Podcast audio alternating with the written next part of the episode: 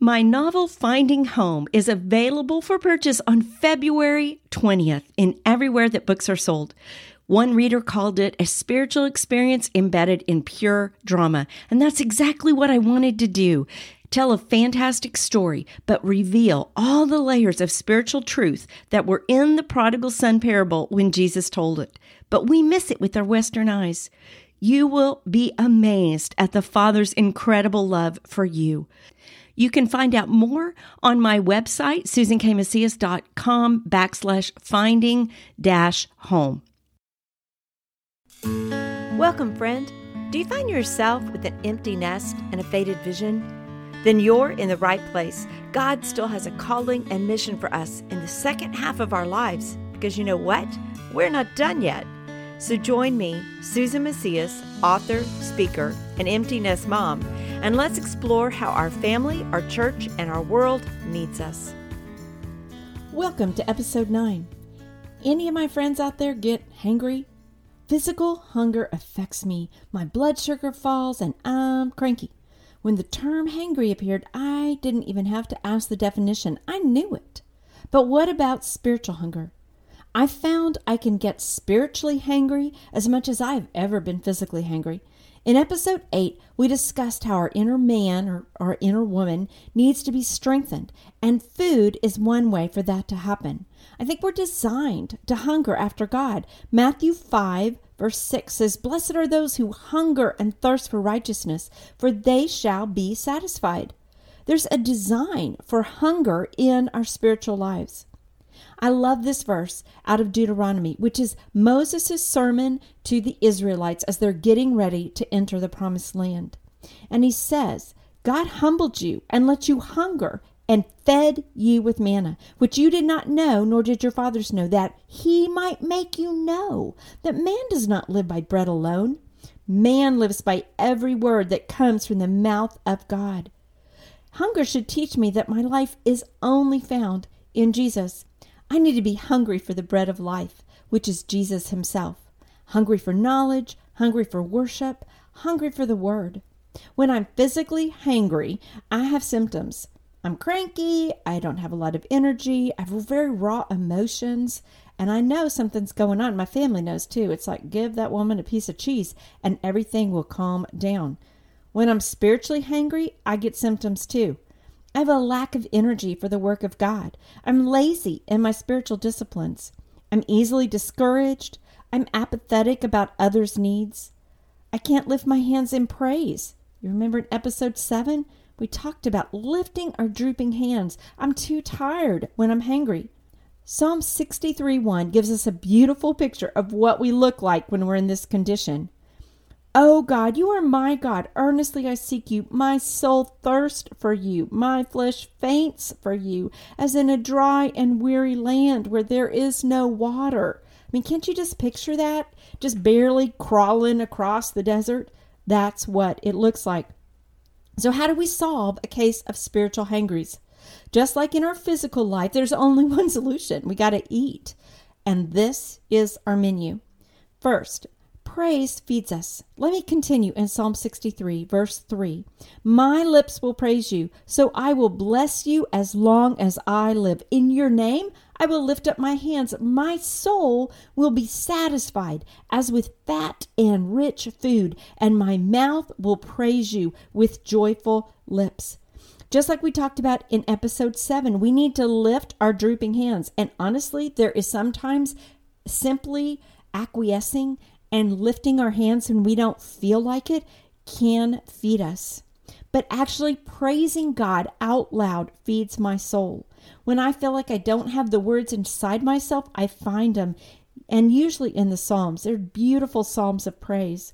If you need to find one, look at Psalm 111 or 139.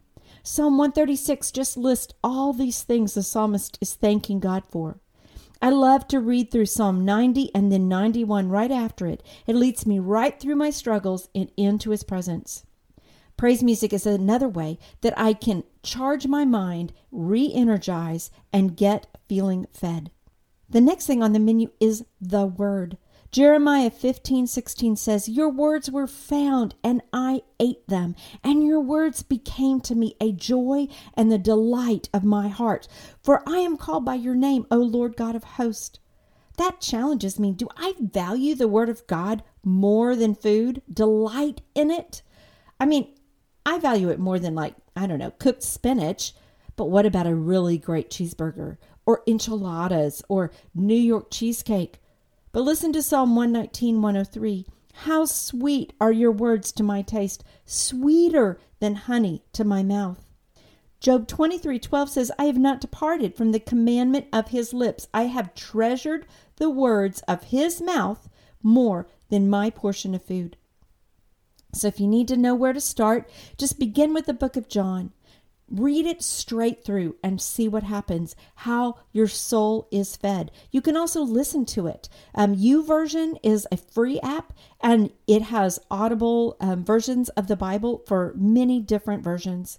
And Dwell, it's a paid app, but it's amazing. It has um, they're reading scripture and there are these lovely voices and music in the background. And I find it a way to just reset my mind and heart and to satisfy my spiritual hangries.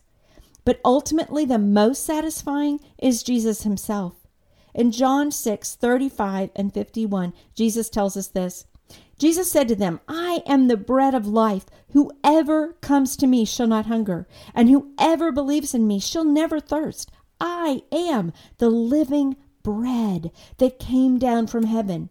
If anyone eats of this bread, he will live forever. And the bread that I give for the life of the world is my flesh. If I'm spiritually hungry, then I need more of Jesus. We get a great example of this in 1 Kings. In chapter 18, Elijah has this amazing spiritual battle with all of these pagan priests and he is totally outnumbered. God comes in, sends fire from the sky. It's just this incredible example of his power and supremacy. But right after that, in chapter 19, Elijah finds his life threatened and he's on the run. Here he has just experienced this great power of God, and now he is totally worn out. Have you ever felt worn out from serving God? And part of me, while I think, Elijah, what's wrong with you? Another part of me pretty much understands. He runs and he runs and he runs and he finally just falls down. And in First Kings 19:4, this is what it says. And he himself went a day's journey into the wilderness and came and sat down under a broom tree. And he asked that he might die, saying, Is it not enough? Now, O Lord, take away my life, for I am no better than my fathers. I mean, we're talking spiritually hangry. I just want to die. Have I done enough yet, God? Enough? But what happens? God could have zapped him. We just saw in the first in the chapter before this how he sent fire down and killed all the pagan priests. But he feeds him. In 1 Kings 19, 5 through 8, this is what happens. And he, Elijah, lay down and slept under the broom tree. And behold, an angel touched him and said to him, Arise and eat. And he looked, and behold, there was at his head a cake baked on hot stones, and a jar of water. And he ate and drank and lay down again. And the angel of the Lord came again a second time and touched him and said, Arise and eat, for the journey is too great for you. You know what? In episode 8, we talked about how God is not surprised at our weakness.